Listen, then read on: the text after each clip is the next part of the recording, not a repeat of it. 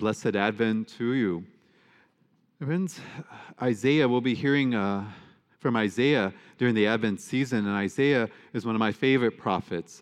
Um, he uh, was gentle in, when needed, and he always spoke words of hope. And in our, our first reading, Isaiah, uh, the nation that uh, he is uh, the prophet to, uh, they're experiencing very, very difficult times. They're, it's on a social level, it was on a political level, and it was certainly on a religious level. One of the things in studying uh, Isaiah and the chapter that comes from, it does seem that the people kind of uh, they were not obeying God, and so some of the things that were happening was of their own fault, but not everything. So what Isaiah does very brilliantly, he reminds everyone about God's activities from the past. And he said, He's been faithful always to you. And really, what he's trying, he's trying to call us into faithfulness or the people of the time. At the same time, because he is the prophet of the people, uh, he cries out to heaven. We're told he cries out to heaven God, open the heavens and come down. You are the potter and we are the clay continue to form us. And um, indeed, he would do this. As a matter of fact, the second reading, St. Paul is pointing out to the fact that, in fact, God has answered Isaiah's prayer. He has rend the heavens, He has opened the heavens up, and He came down from His place of majesty. Jesus of Nazareth, the Son of God, God Himself has come down from heaven and with him he brought grace and beauty and love. In fact, St. Paul says, You have everything you need by grace in order to live as his disciples, to be in at peace with the Father.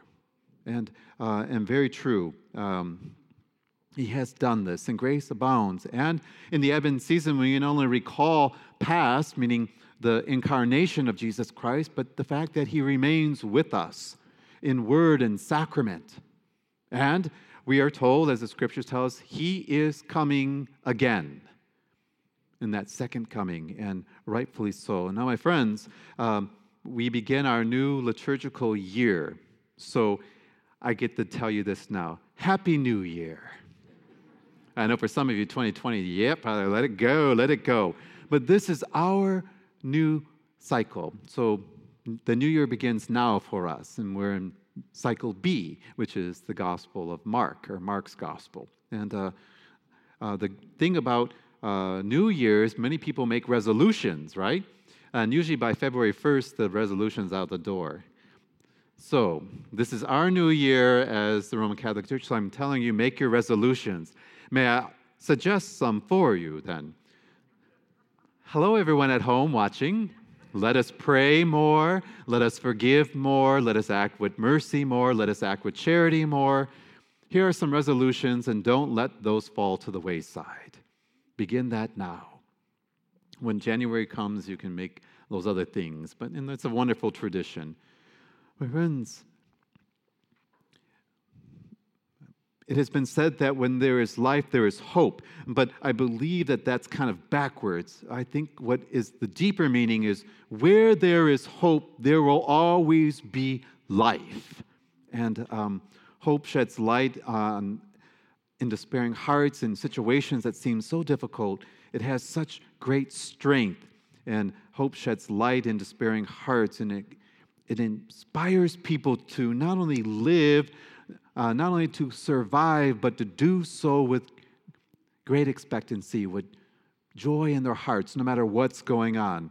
Uh, I spoke with a doctor, and um, we were talking, and he said, You know, the thing, Father, hope, uh, we have medicine and everything, but there is nothing quite like hope. When the patient has hope, it becomes, he said, hope becomes one of my greatest allies when I'm helping a patient to battle. And I agree with them. It, it shields against uh, that feeling of defeat and failure, and it revives ideals and renews dreams. And uh, as long as there's hope, no situation is impossible. And this is what the Advent season is doing for us. Mother Church says, let us have that joyfulness in our heart no matter what is going on. And uh, we have the, the gospel. And the gospel is a very short parable. And uh, it's about a householder who has some servants. And uh, we're told on one occasion he goes abroad. Uh, I've been telling people like on a vacation, but uh, that word abroad means he's not coming back for a long time. Anyone who's in the military understands that when their loved one goes abroad, they don't come back for quite a while. So uh, in this parable, Jesus says, and the person goes and he's not coming back for a while. And meanwhile, the servants he has placed in charge, um, before he leaves, uh, he calls them together and gives each one of them a task, a job, if you will, to do. Um, and he urges them to be responsible. So, my friends, what I've done is I'm taking great liberty with Jesus' words from the gospel. I'm trying, I created a story uh, from my professors to illustrate uh, what Jesus is talking about in this parable. And um, we see that he gives various jobs uh, uh, to people, and then he says in the parable that he gives this teeny little parable, he says, Now don't go to sleep.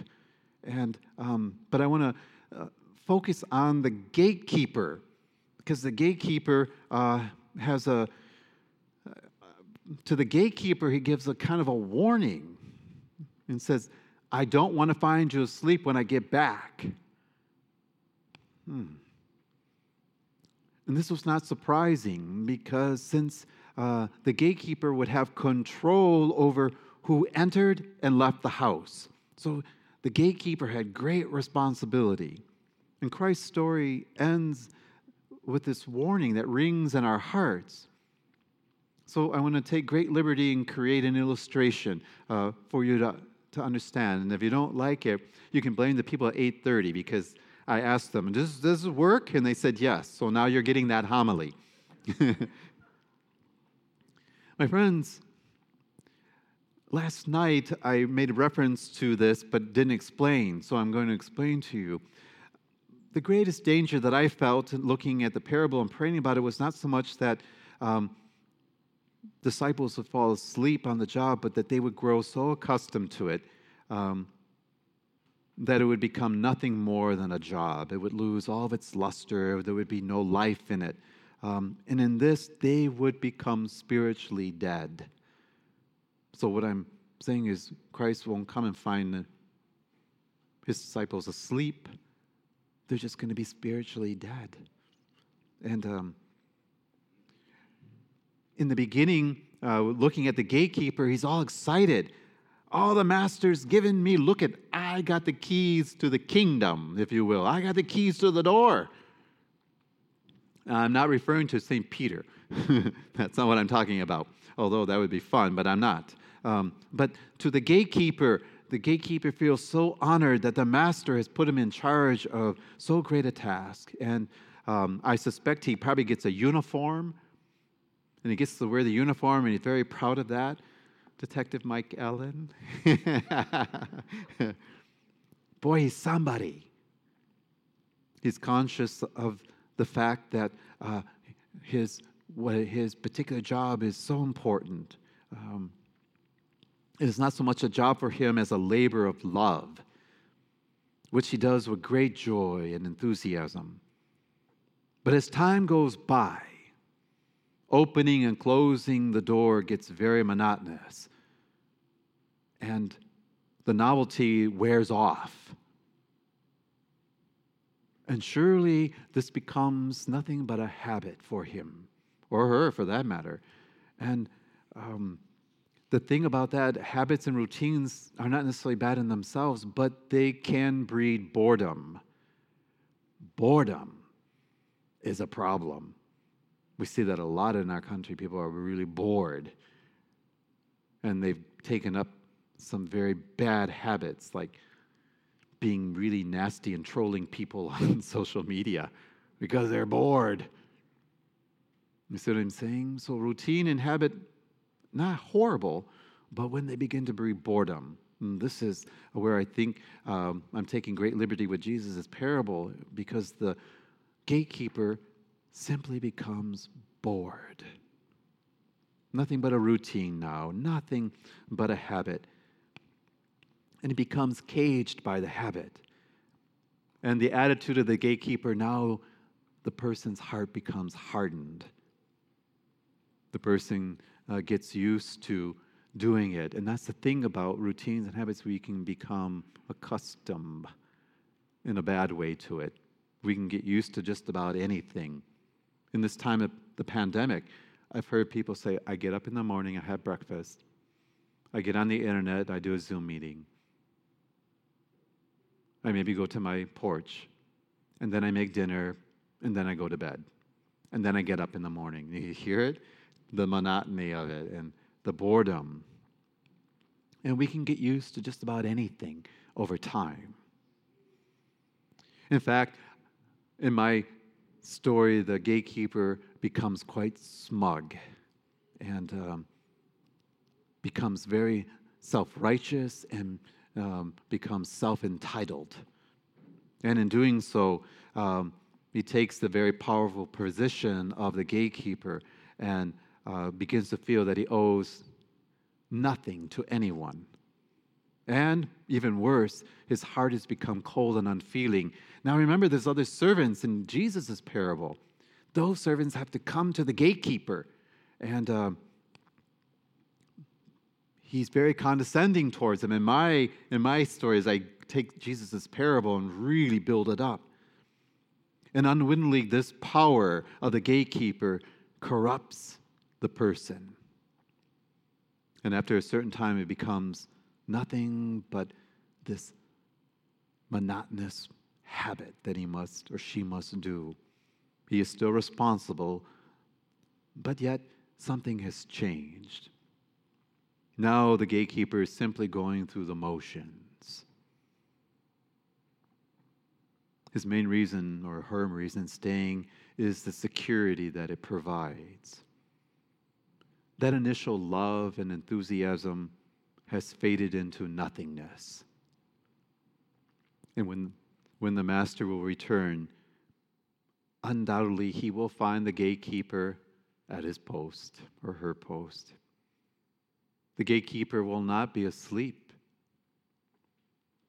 the gatekeeper will be awake, but spiritually dead. Because he has lost all joy over the task that was given. Habit can cause these terrible ruts, which causes paralysis that will eventually snuff out the very vitality and life of the person. And sometimes someone has to come along and provoke you. Your pastor last weekend tried to do that. I don't know if I actually did it. I know 5:30 got a real big dose of provoking from me last weekend. But I did this to try and waken you up. And um, sometimes we need that. We fall into ruts and uh, these habits, and uh, they become difficult. And I know that uh, when the, to the person who tries this, woe to the person who tries to break some other habit. You know how people can get. Oh, don't mess with me. This is what I do on Wednesdays. How deep the ruts uh, can become. And my, pro- my friends, here's where I think Jesus said you have to be like children. The thing about children, they have great dreams and enthusiasm in all things. They see the wonder in all things. Sometimes we forget our dreams and that enthusiasm. What am I talking about? I'm talking about our Christian faith. You are the disciples now. People go home and sit in their Barcaloungers. And from there, they troll the internet. and their virtues begin to slip away. They pass judgment on everything and everybody except for themselves. It can so easily happen that we become Christians in habit only. Over the years, the routine silently and secretly snuffs out the vitality. Well, I come to the 11 o'clock Mass and then I go home. no, you're supposed to come and experience. And you leave with joy in your heart, no matter what's going on. If I fail to do that, I'm going to be working on that for Advent for you. I'm going to be provoking you. I'm going to get my poker out and stoke the fire. Huh? My friends, for those who only come and go through the motions, taking part in rituals that have lost vitality and meaning to them, those Christians no longer hear the gospel anymore. It just goes in one ear and out the other. The face of Christ has vanished from their sight. My friends, here's the truth of the matter in the parable each one of you are the gatekeepers. And Jesus said, What I say to you, meaning to his disciples that day, he says, Now I say to all, you are the gatekeeper. You are the gatekeeper of your own soul, of your own house. You have the ability to let in and to let out. And don't let it become a routine.